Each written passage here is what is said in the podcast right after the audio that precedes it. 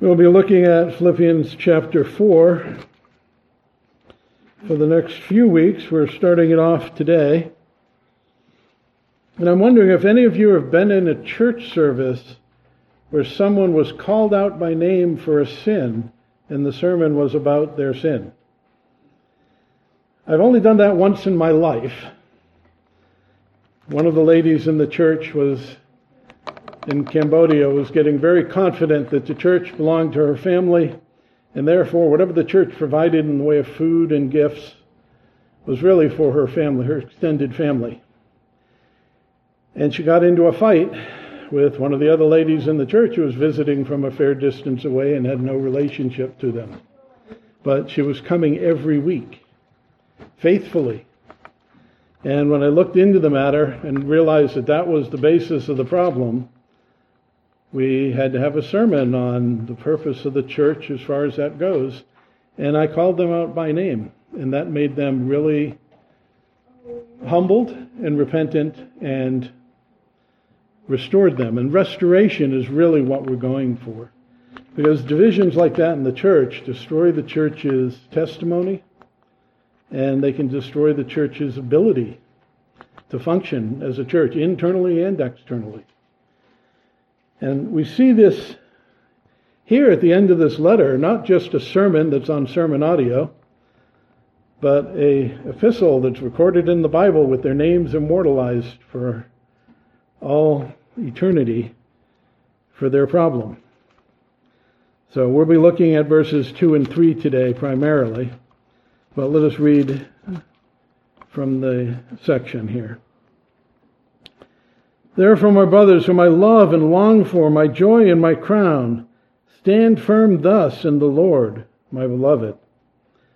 I entreat Euodia and I entreat Syntyche to agree in the Lord. Yes, I ask you also, true companion, to help these women who have labored side by side with me in the gospel together with me, with Clement, and with the rest of my fellow workers, whose names are written in the book of life. Rejoice in the Lord always. Again, I will say, rejoice. Let your reasonableness be known to everyone. The Lord is at hand. Do not be anxious about anything, but in everything, by prayer and supplication, with thanksgiving, let your requests be known to God. And the peace of God, which surpasses all understanding, will guard your hearts and your minds in Christ Jesus. Finally, my brothers, whatever is true, whatever is honorable, whatever is just, whatever is pure, whatever is lovely, whatever is commendable, if there's anything excellent, if there's anything praiseworthy, think about these things. What you have learned and received and heard and seen in me, practice these things, and the God of peace will be with you. Let us pray. Gracious Heavenly Father, we do pray your blessing on our reading of your word this morning.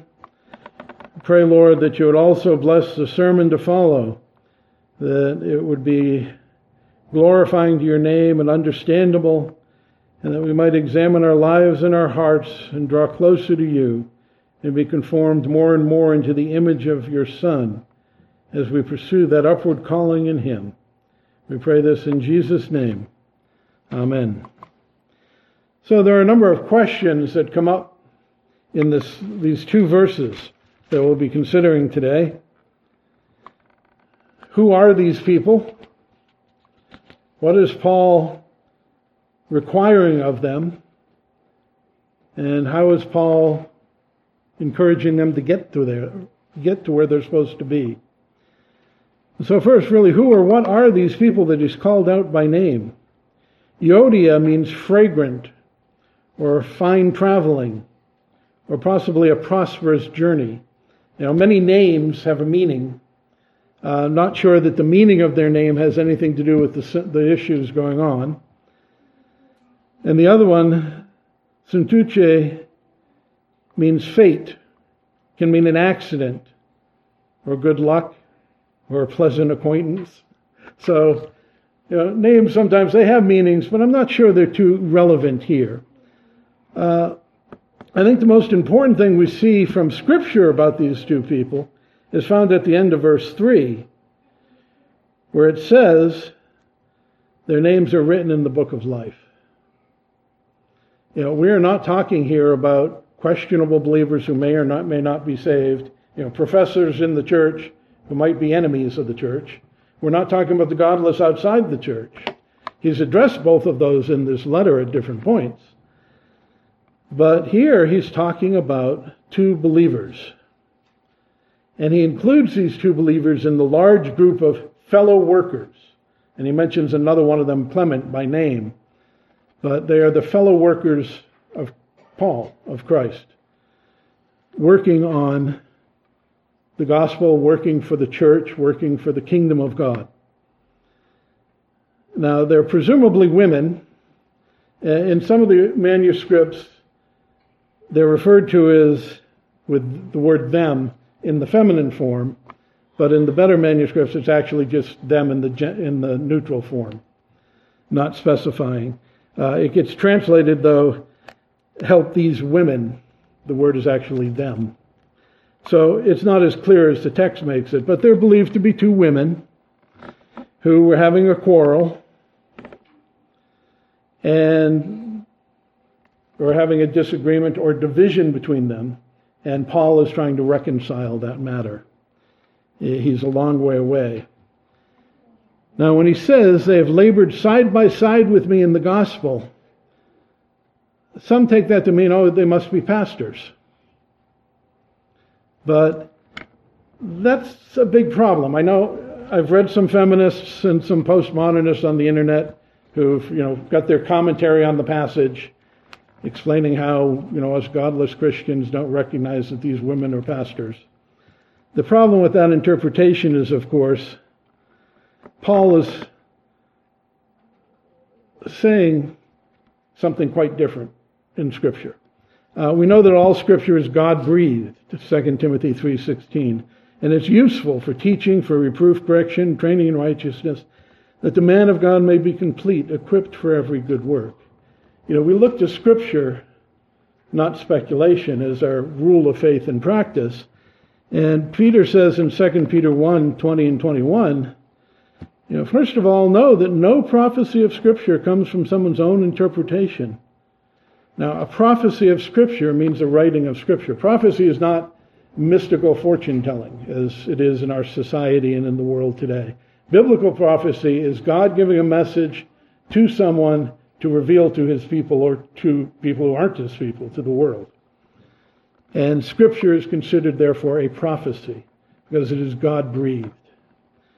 And he says, No prophecy of Scripture comes about by their own interpretation, for no prophecy was ever produced by the will of man, but men spoke from God as they were carried along by the Holy Spirit. Why am I pointing this out again? We've talked about it a few times. Well, if we're submitting to the Scripture and we see it as a Word of God given to us to help us to understand right from wrong, to know our left from our right, which, let's face it, as unbelievers, we didn't know. We thought good was what God calls evil, and we thought evil was what God called good. And Paul, the same Paul who wrote this passage and the same Paul who mentions these two women, says in 1 Timothy 2 12 through 14, I do not permit a woman to teach or exercise authority over a man. Rather, she is to remain quiet he then gives two reasons why this is true. First, Adam was formed first and then Eve. And secondly, verse 14, Adam was not deceived, but the woman was deceived and became a transgressor. And those are just two reasons to help us understand God's thinking. God has assigned to each person a place. And women are not assigned to a place of teaching according to God. Our society, our own personal beliefs may be different. But Paul here is not speaking in 1 Timothy, you know, with that toxic masculinity of a male chauvinist pig putting his cultural beliefs in the Bible. No, it is God speaking through Paul, and we just need to accept whatever God says is right. Everything I want is tainted by sin. So we need to understand that these probably aren't women. Uh, some people get upset, unless they're the pastor, you know, we're not part of the body of Christ. If you don't allow women to be pastors, elders, deacons, to have authority, then we have no place in the body of Christ. We have no, no place with God. Uh, I use that word body particularly because I want us to think about what it says in 1 Corinthians 12. Verse 12 through 18, for there's just one body, for just as one body has many members, and all the members of the body, though many, are one body, so it is with Christ. For in one spirit we were baptized into one body, Jews or Greeks, slave or free, and we're all made to drink from one spirit. For the body does not consist of one member, but of many. If the foot should say, Because I'm not a hand, I don't belong to the body, does that make it less a part of the body? I mean, that's silly, but that's what we're talking about. If the ear should say, Because I am not an eye, I do not belong to the body, if the man should say, Because I am not considered called to the pastorate, therefore I can't be a Christian, should a woman say, Because God doesn't allow me to be the leader, I can't be a Christian? You know, that's, that's what they say. But we're one body. He continues on down at verse 27 one body in Christ, but individually members of it. And God is appointed in the church first apostles, second prophets, third teachers, then miracles gifts of healing, helping, administration, and various kinds of tongues. Then he asks the question Are all apostles? No, there were 12 plus 1. Are all prophets? No, only those God actually speaks through.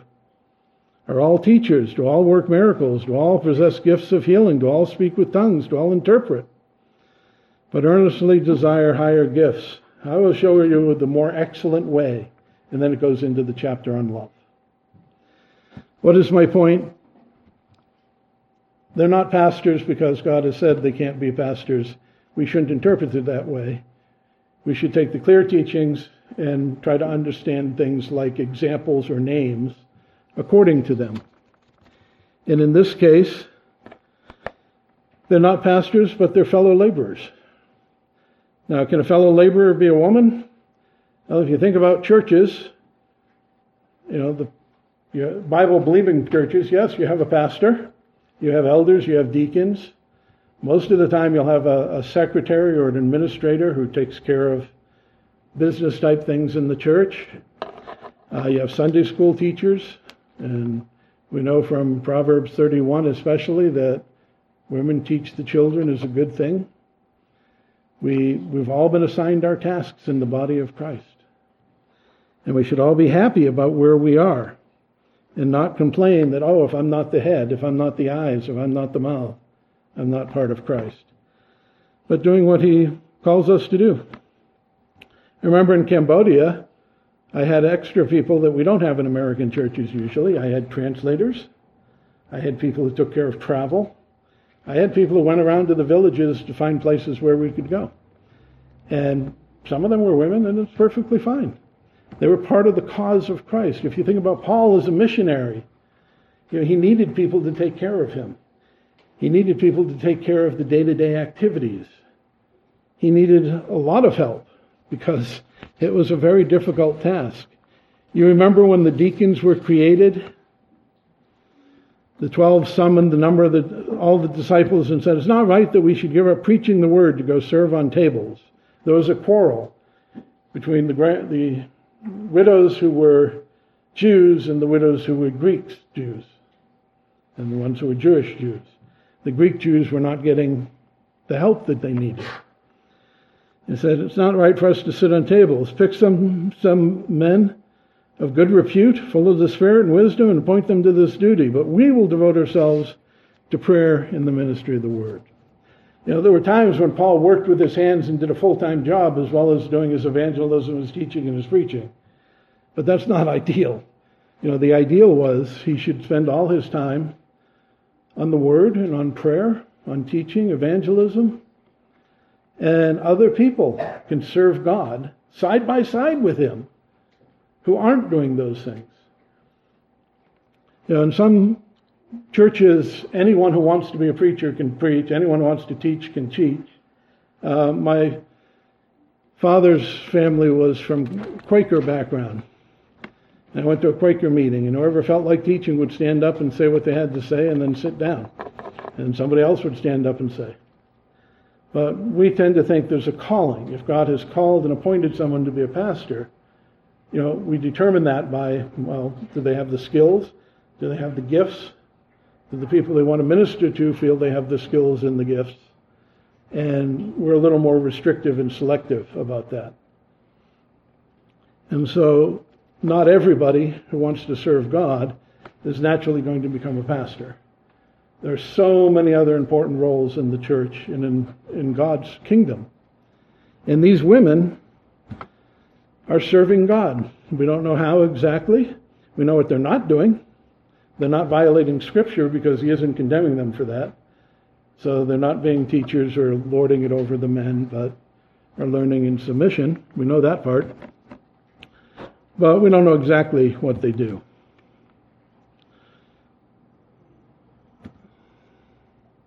And at some point, somehow, they've come into disagreement, a quarrel, which has been sufficiently problematic that Paul is addressing it. Now, we don't know, is this just a personal problem between the two that's creating a fuss in the church and becoming a, an eyesore or becoming a problem to the church's reputation? Is it something doctrinal or practical? And we've all heard the jokes about churches being split over the color of the carpet. You know, you get the green colored carpet sect and the red colored carpet sect, and the church divides. You know, is it something like that? Or something more doctrinal? He's already talked about the, you know, the, the mutilators of the flesh, the circumcision sect, and condemned them in this letter. We don't know precisely what their problem is, but they're being called to reconcile, and he calls upon another person in verse 3. Yes, I ask you, true companion, to help these women. Now, the words true companion there uh, is a legitimately born, is the first word, true or legitimate child. And the second one is yoke fellow. Now, if you think of a yoke, and we, we saw that in our reading today, you know, the ox has to put two oxes together, you put a yoke on them, and they can do the work, double the work of one ox in pulling a cart or in plowing a field. And that illustration is used, you know, of Christ. He says, Come, take my yoke, it's easy. You know, do the things that I want you to do. But it, it can be symbolic of our work.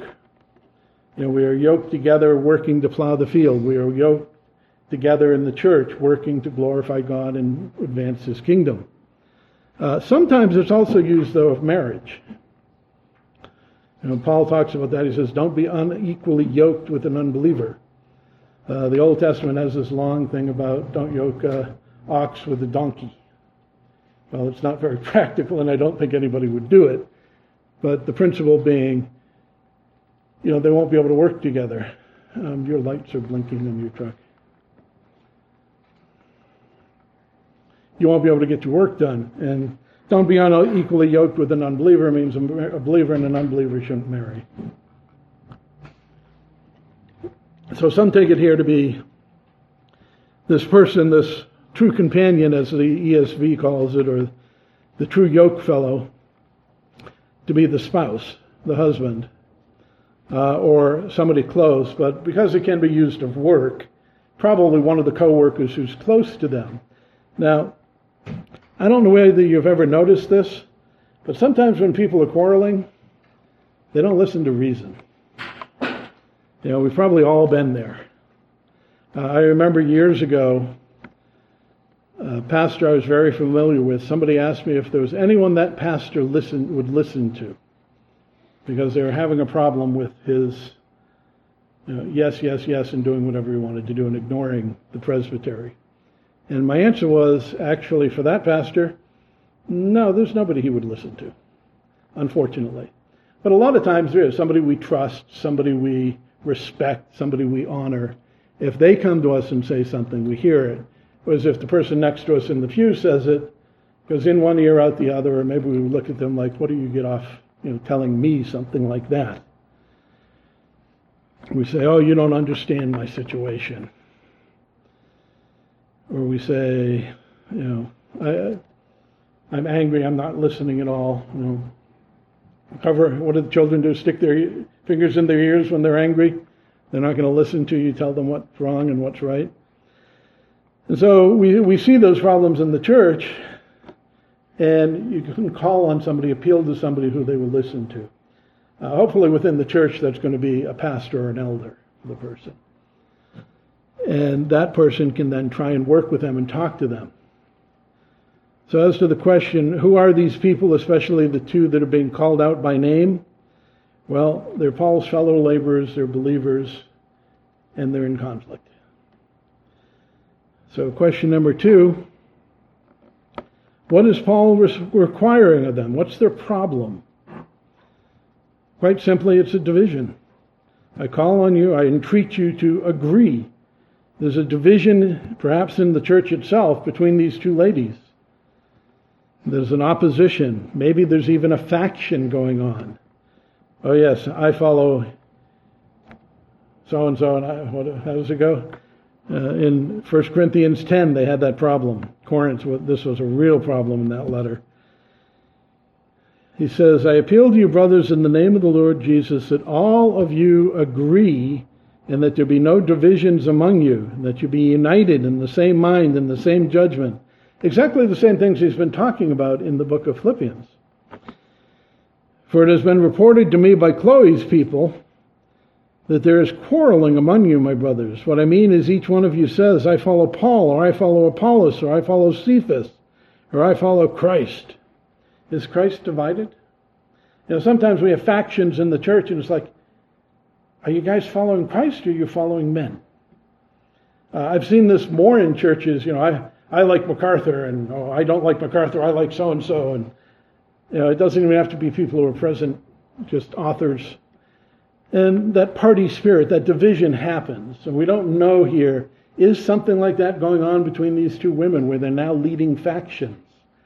I remember once at a synod meeting, one of the older ladies in one of the churches came and she was handing out tracts she had written, condemning as godless and apostate churches that don't use the King James Bible. And I immediately went, oh, and I immediately ran and got the pastor of the church synod was being held up because I knew that wasn't the Bible in his pews. He had the New King James. And he went and basically told her, you need to stop being a teacher and you need to stop creating divisions. Sometimes we have those kinds of divisions, but usually there would be a rebuke for sin. We don't really see a rebuke for sin here. If you're teaching falsely and created a division for it, Paul, everywhere, including in this book, is very firm. Be quiet, stop teaching, or get out of the church. You're not allowed to teach false doctrine. Uh, warn a man once, warn him a second time after that, have nothing to do with him if he's divisive, if he's creating a division. We don't see that level of spirit here in Paul. He's calling for their reconciliation. So it seems more like this would be some sort of personal problem. But there is a point of division, and He's calling for them to have one mind. And that's a theme in this letter. Remember back in chapter 1, verse 27 let your manner of life be worthy of the gospel of Christ. Very important. Living that life worthy of Him, you know, avoiding sin, avoiding controversy, avoiding fighting is all part of that. He says, So that whether I come and see you or am absent, I may hear that you are standing firm in one spirit with one mind, striving side by side for the faith of the gospel. He goes on to talk about the circumcision sect later, and that's probably what's on his mind here. But note that one spirit, one mind, striving side by side. Everybody in the church should be striving for that upward calling in Christ that he talks about in chapter 3. Uh, he continues on in chapter 2, the first two verses. If there's any encouragement in Christ, any comfort in love, any participation in the Spirit, any affection and sympathy, complete my joy by being of the same mind, having the same love, being in full accord and of one mind. He is calling them to that level of agreement. There is a division. They are fighting. They don't speak. You know, in bigger churches, you find this. You'll find, you know, afterwards you go to fellowship with them. You'll find there's a group here and a group there and a group here. And oftentimes they don't get along with each other because there's that division over something. The author they like, the color of the carpets they wanted, the way they dress. You know, we have the, oh, I wear hairnet section, and I have, you know, I wear sunglasses section, and, you know, I carry this Bible, I carry that Bible. We have these problems in the church. Division. And Paul is saying, no, have the same mind, the same love, in full accord, the same spirit. And so this problem that he's calling them on is being divided. One against another. Now, note in verse 2, it says, I call you to agree in the Lord. Paul is not saying we should compromise the truth. You know, we have that in politics a lot. The Republican Party wants to go this way, the Democratic Party wants to go this way, and they find something in the middle they can all agree on, and it doesn't really help anybody. It's bad for all of us, but they've agreed. He isn't talking about that. He isn't saying, oh, the circumcision sect is dividing you. Well, just add circumcision then and just be done with No, he says you cannot. If you are circumcised, you're alienated from Christ. You know, he isn't calling for compromise of faith. He isn't calling for compromise on Scripture. He's very firm against that. He's saying, be of one mind in the Lord, meaning uh, mind, having the mind of the Lord, believing what he says, believing the truth that he puts forward. He isn't saying, hold hands with the circumcision sect and just get along. Why can't we all just get along? Well, my answer to that is because we're all sinners but also because some people are fierce in their rejection of Scripture, and I'm firm in my defense of Scripture. Sometimes it's the fault of men and their sinfulness and the corruption of their heart, and sometimes it's really a division over faith. Uh, 1 Corinthians 11, 18, and 19. In the first place, when you come together as a church, I hear there are divisions among you, and I believe it in part. For there must be factions among you in order that those who are genuine may be recognized. There's at least one faction, that is the believers versus the unbelievers. That's going to happen. And he says that has to happen because the church cannot be perfectly pure. Uh, we never know. The person may or may not have truly understood Christ. They may be like you know, the one who receives it with joy, but when persecution comes, they leave. Or the one who receives it but gets entangled in the things of the world and leaves. And never really knew the Lord, never knew his value. So there will be some divisions. All agreements must be built on that solid foundation of the truth. Must be honest with the truth. We must be of the same mind with the truth of God and with God in His Word. If it isn't, then it's compromise, not faithful agreement. It's not having one mind with God and each other, it's having a mind against God. And so we have to be very careful. He, he's very explicit, even in this book, in condemning sin and heresy, but calling for unity within the body. What kind of unity in the Lord? Well, not being divisive over you know, paper plates or plastic, not being divisive over green carpet or red carpet, uh, not being divisive about Bible translations, not even, as we talked about, being divisive over minor theological matters where people need to learn and to grow. Right? He's already said that. God will make it plain in time if you're a believer. And when he talks about the meat sacrifice to idol thing, he's pretty firm on those people. You're, being, you're wrong. You know, those of you who are saying the meat sacrificed to idol is sin to eat are wrong. But what does he say in Romans 14:1 we read? But welcome those who are weak in the faith. The church is here not to be the stronghold of the perfect, but to be the place where the sheep of God are led to green pastures, where the sheep of God are together, where they learn, where they grow, where their knowledge can increase, and where their faith can be secured and kept safe through the proper teaching of the Word. And so all of the things that would distract us, all of the things that would divide us, that are not necessarily divisions, that are not unbelief, that are not false theology. We need to learn to work together. And even if somebody is confused and doesn't understand, you know, we need to work with them and be together to try and bring them around to one mind. He's not talking about teachers teaching the sin. He's talking about God's people who are quarreling. How does he expect us to resolve this problem?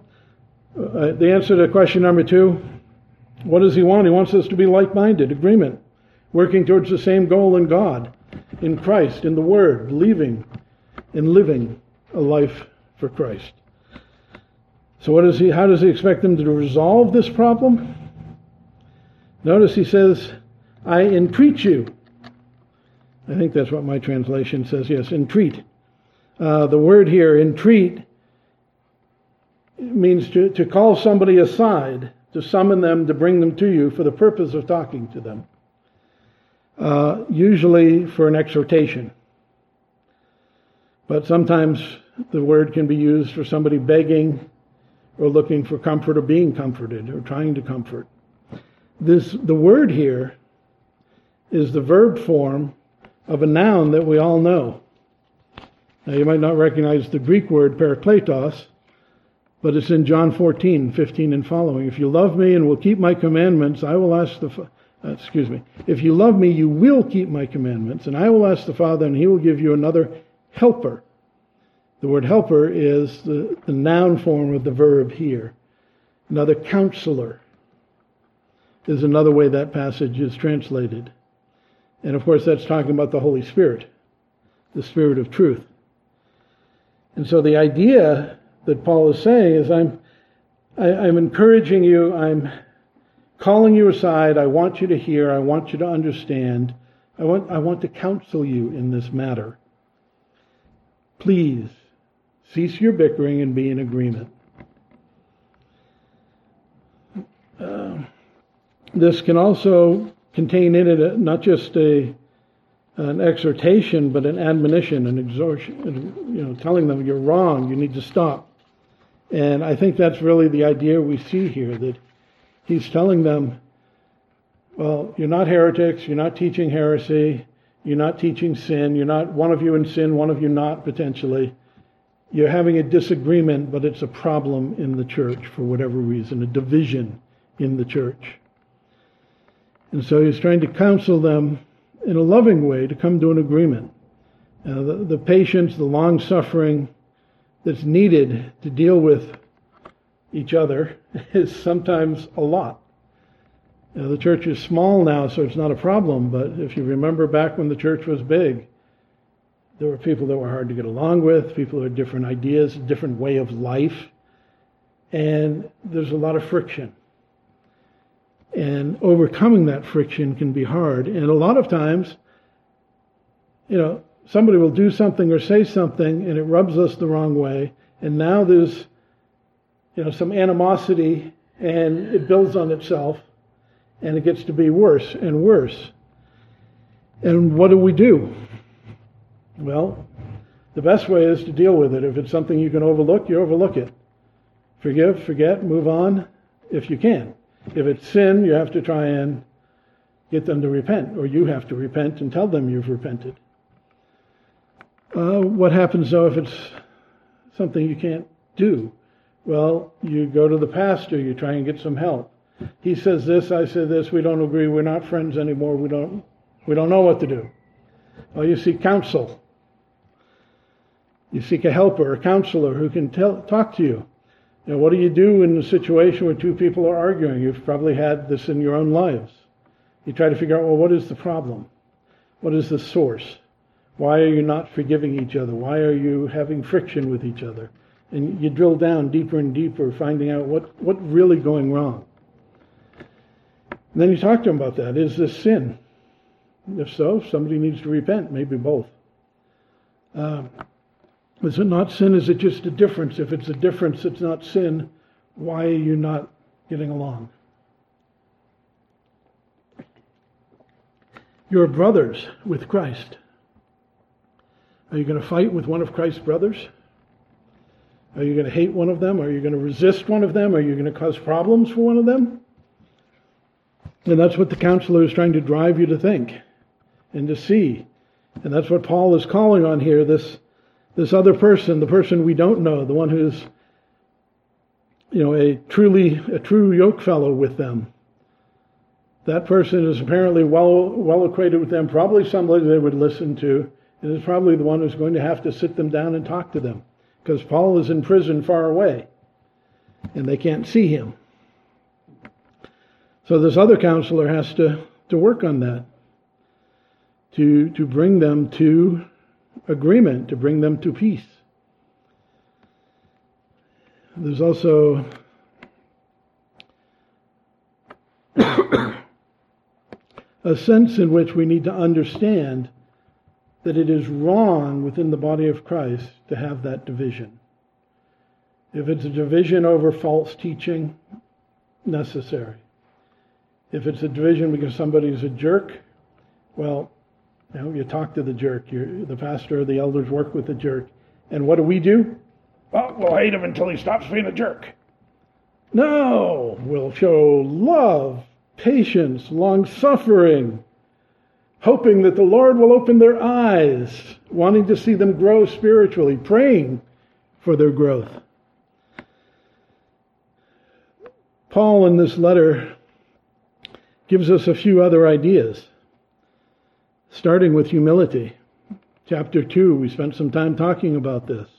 Do nothing from selfish ambition or conceit, but in humility count others more significant than yourselves. Okay, this person is giving me grief and sorrow, and well, I count their, their needs more than my own. How can I help them overcome this? How can I help them be comfortable? Uh, Paul says at one point that I would, I'll give up eating meat forever if that's what it takes uh, to not stumble my brother. You know, sometimes we have to count the other person more important than us and give up something and be patient with them. I know for years there was a pastor back east who wouldn't fellowship with anybody who didn't use a King James Bible. So summer camp, the memorization was done in the King James. And I was like, you know how hard that is for some of us who don't know that language? At the time, I hadn't really been through seminary, and so I hadn't learned to read the you know, the, the Puritans and gotten comfortable with it. But they were being patient. Eventually, he gave up on us and left. But you know, he, we were patient. Sometimes sacrifice is needed for peace, and that's the point. Consider others more significant than yourself. Peace with them is more important than my rights and my privileges. What? No, I have a right, just like Jesus did. Oh, have you read the chapter? What did Jesus do? well, let's continue reading. Have this mind among yourselves, which is also the mind of Christ, Jesus, who, though he was in the form of God, did not count equality with God a thing to be grasped, but emptied himself, taking the form of a servant, being born in the likeness of men. Who had a greater right than Christ? He had a throne in heaven. He had, what, 10,000 times 10,000 angels to serve him. He was due the worship of all men, and he set it all aside. And he came down to earth, born in poverty, persecuted, harassed from the day he was born, pretty much. Living in a cursed world, suffering for the sins he did not commit. And I mean suffering hot, cold, hunger, thirst, all of the things that we all suffer with, bug bites and probably sickness everything is due to sin, but he was sinless. He did not deserve that as his punishment. He, he set his throne aside to serve his people. And what Paul is trying to emphasize in that pasture is you have a division. Are you willing to humble yourself? Are you willing to set aside your rights, your privileges, your honor, your respect to see the other person grow in Christ, to see the church have peace. You know, these are all connected together. And we don't know exactly what's going on with these, this, these two people. Um, some see the entire book essentially is written to these two people's problem. But since the book has a lot of parallels with Ephesians written at the same time, I think, well, that might be stretching it a little too far. But these are all things that relate to their problem, certainly, or to the kind of problem they're having.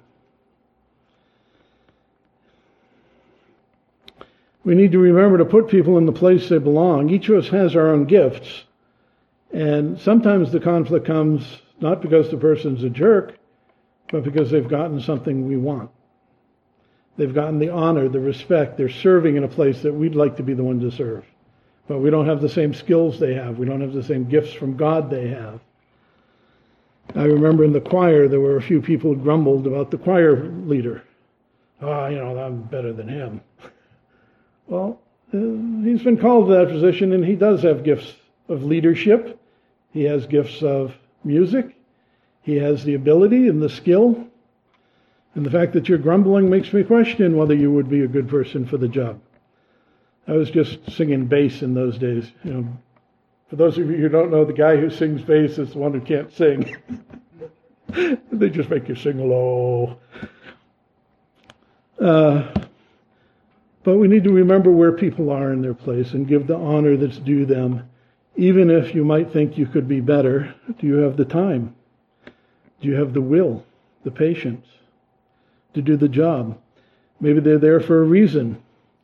We need to encourage the person who has gifts to use their gifts and not, not to be jealous or envious because he's talked about that also in this book. Do nothing out of you know, jealousy, out of vainglory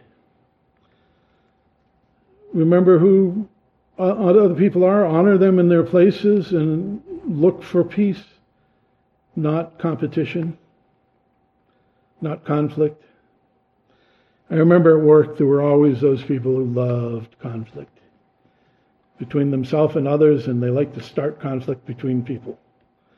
You know, that's not what we do in the church. We try to make peace between people. Blessed are the conflict makers, no, blessed are the peacemakers. You know, we try to make peace between ourselves and each other and between others so that the church can move along with peace in the Lord, not peace without concern for the Lord. Uh, we try to ensure that unity rather than the disunity we see in the church. We're told not to look after our own things, but look after the things of others, the concerns of others. You know, a lot of times in the world we say, oh, that's not my problem. Cross by on the other side of the street and say, I don't see that guy. Uh, we say, oh, you know, what's it got to do with me? Well, if it's in the church and it's your brother, it has to do with you. Now, it doesn't mean we get to be nosy, nosy busybodies and troublemakers. What, what I mean is we, we should have concern and love for the person and for what's going on and put people where they belong in, the, in our fellowship. If they you know, make use of their gifts, honor their gifts, and make use of our own gifts. Sometimes conflict comes about because people don't want to do some serve. And it's like, oh, we really need somebody to lead singing, and you sing well. Please help. You know, make use of our own gifts too can help bring peace and joy to the church and to further the cause of the church. You know, Paul warns us about thinking about ourselves too highly, but to have that mind of Christ. That even if you are so much better, even if you are more knowledgeable, more skillful, it doesn't mean that you shouldn't humble yourself if that's the need.